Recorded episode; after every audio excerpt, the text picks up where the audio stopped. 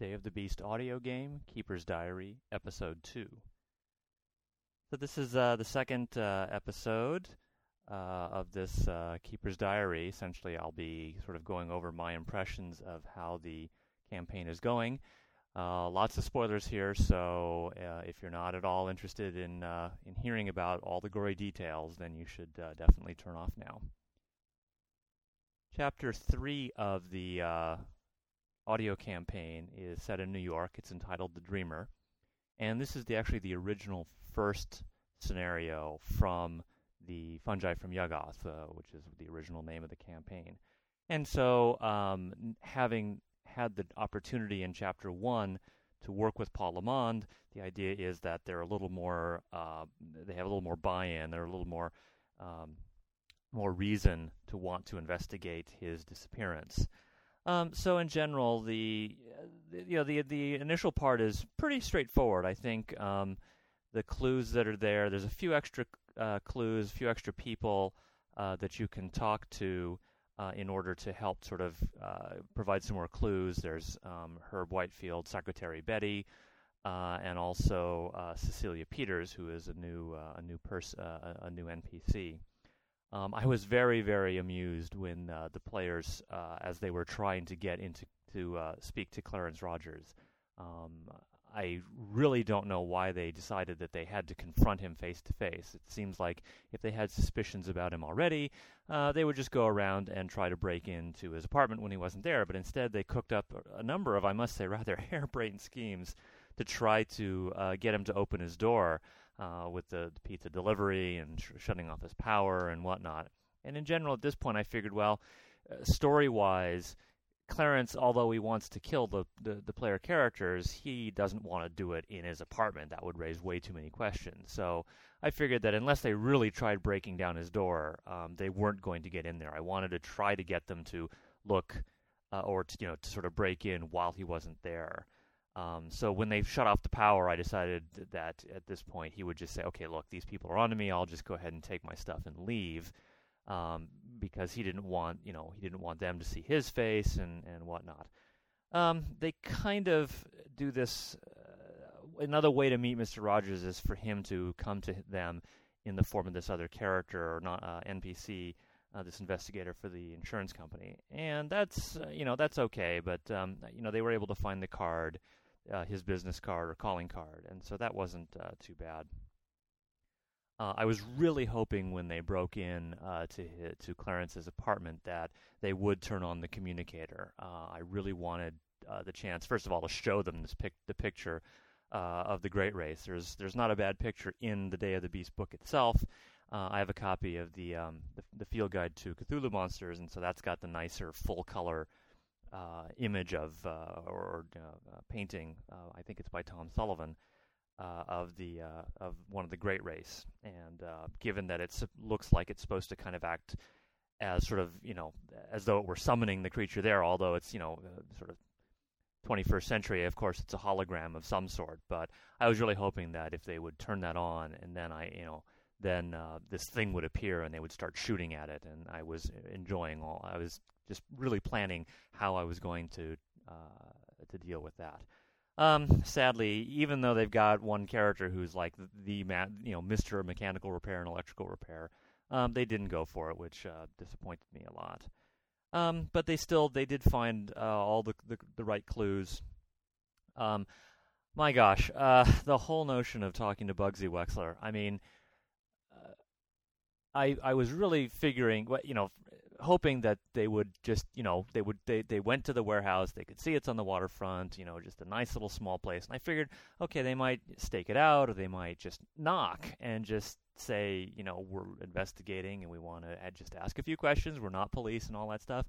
And instead, they come up with this scheme to crash the truck into the front the the garage, the roll up garage. And so I you know I didn't want to really tell them that was a totally stupid idea. I mean, you know, I I do want to to try to let them you know make their own mistakes, but um, it was really I mean, they had the, the, the bad guys had to react the way they were going to react. I mean, there really was no way. Look, looking at it from their point of view, they're just sitting there in their office, and all of a sudden, this this truck comes barreling through the garage. Of course, they're going to start shooting at it because they think they're gonna they're being attacked.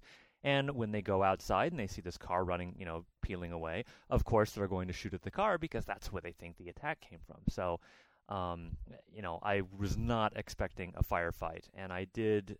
Again, I somewhat pulled pulled my punches there. Um, again, with with only three player characters, I must say I am I do feel or I did feel a little bit limited in what I could get away with. Um, but I think that you know, giving Seamus some pretty good wounds, I think got them uh, thinking a little bit better about uh, about that particular uh, about doing something like that in the future. We'll see.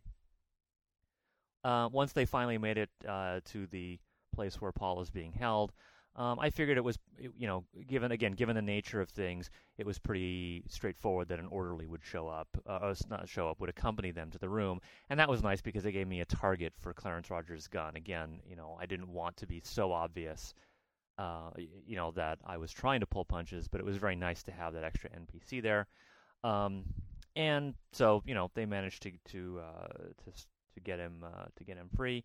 And I think actually that resolved fairly straightforwardly. I think they applied the right kind of twist to make sure that he would get treatment, and uh, I was I was pretty happy with that particular um, uh, with that particular section. Um, section or chapter four, uh, London Calling, set of course in London. This is another one of the new uh, scenarios that was added into the campaign. Fun- the original Fungi from Yuggoth never had this.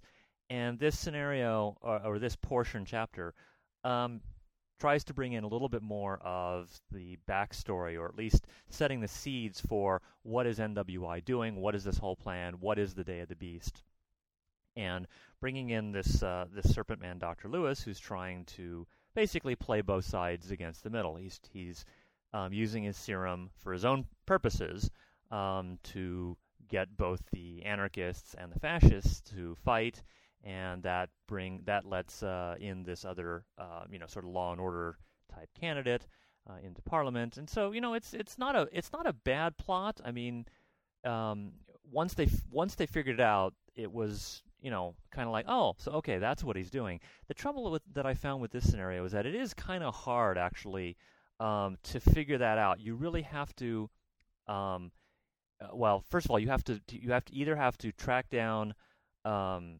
uh, oh brother, what's his name? You have to track down the the guy who's in uh, who used to be uh, the head of the uh, anarchists, and you then, which is actually not hard. There's actually some clues that lead you there. But then you also, in order to figure out that the fascists have been doing things, you have to go to one of their meetings, or you have to try to talk with one of them, and it's kind of set up in such a way that it's actually hard to do that. Uh, the timeline doesn't really let you visit a fascist event. There's really no obvious headquarters for them. Um, and after the trouble they had with meeting the first MP, it's a little harder to, to sort of meet the second one. So uh, I felt that the timeline, I, I know why it's there, setting up for the 5th of November, uh, but I didn't like that particularly much. I felt that that constrained uh, constrained things a little bit. Um, I was pleased that they did try to save um, the one minister. I felt that that um, despite the way they did it by stealing a car and crashing through, uh, you know, a fence. Okay, maybe not realistic, but it was a good story. Uh, you know, it was good for the story to let them do that, and so I felt that uh, I would let them uh, sort of get away with that. Um, I thought it was great. The uh, w- when I was rolling jump rolls to see um, who made it, you know, did they land successfully in this blanket that they that they spread. Uh, and unfortunately, I rolled a zero zero for poor Mrs. Bran- Branston. for um, yeah, so, um, well, okay, she rolled that, so it was it made good sense to just okay let her let her die. But they managed to save uh, one other one, and I thought that worked pretty well. Uh, even though that's not really well described in there, I thought it turned out pretty good. And of course, uh, rolling a, zero, a, a, double lot to um, hit one of the bobbies, I thought that was very funny. It would have been nice to have a few more maps of the area. I kind of knew.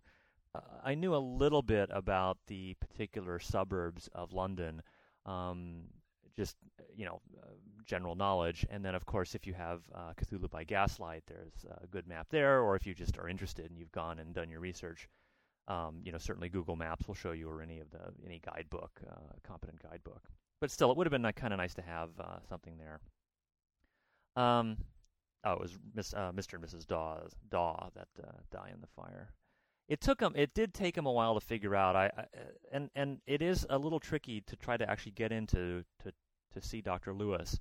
Um, they do have kind of lots of people there and um, you know I was they were they they did finally make it in there. I thought again this it it's kind of tricky. It's not very easy to actually do this. And uh, I thought the way they did it was okay but I wasn't particular you know uh, I thought it was a little clumsy in having to make them do this much to to sort of set that up of course, once they get downstairs and you know, into the basement and find, um, well, they don't know it's his brother, um, and not until they read the journal. So all they know is that there's this, you know, this this sort of mutant thing there. And uh, I thought that was funny. They kidnapped him. I couldn't believe. I was really thinking that they would kill him, and um, and instead they decided to kidnap him, which I thought was interesting. And then they kept him uh, kept him locked up in in this hotel room uh, and gave him no food and no place to go to the bathroom. So I thought that was kind of uh, that was kind of funny. And um, uh, you know the way they sort of finished that off, um, kind of you know using uh, Robert Carrington, this very rich NPC patron type, um, calling on his resources to uh, sort of set up a place to study. Uh, I thought that was pretty inventive, so um, I I let that stand. I actually do plan later to have Dr. Lewis escape and I think I'm planning to also have the place where they've stored, they've sort of hidden away his brother. Um, probably that'll suffer, a, you know, a firebombing from a fire vampire. So, um, you know, just kind of. Uh, I'm not necessarily sure I'm going to bring Dr. Lewis back into the campaign, but it's kind of nice to have him as sort of a bogeyman. It's like, oh my God, he escaped. Is he going to, you know, what does he know? Is he going to come after us? I thought that was pretty, uh, pretty enjoyable too. Um, I would have liked to have seen uh, a, had a little bit more information on uh, the trip over. Uh, not necessarily how long it would take, but um, just a little bit of well, okay, um, what are the chances of them getting guns across? Um, some, you know, it, you know, would be like a luck roll, or um, you know, what kind of bribe would be acceptable. That would have been useful to have, but you know, uh, just uh, because it was, they're just going over there, so it, you know, it's certainly acceptable to just sort of hand wave it. Uh, but later, when uh, they go across to Romania, I went and got a couple books on um, uh, on uh, the the ocean liners of the 20s and 30s, and a little bit more on the Orient Express because that's uh, kind of the, the way to get there. But I'm getting ahead of myself, so uh, at this point, I think I'll call this episode to a close. And in the next episode, I'll talk about hopefully chapters five and six. See you next time. Bye bye.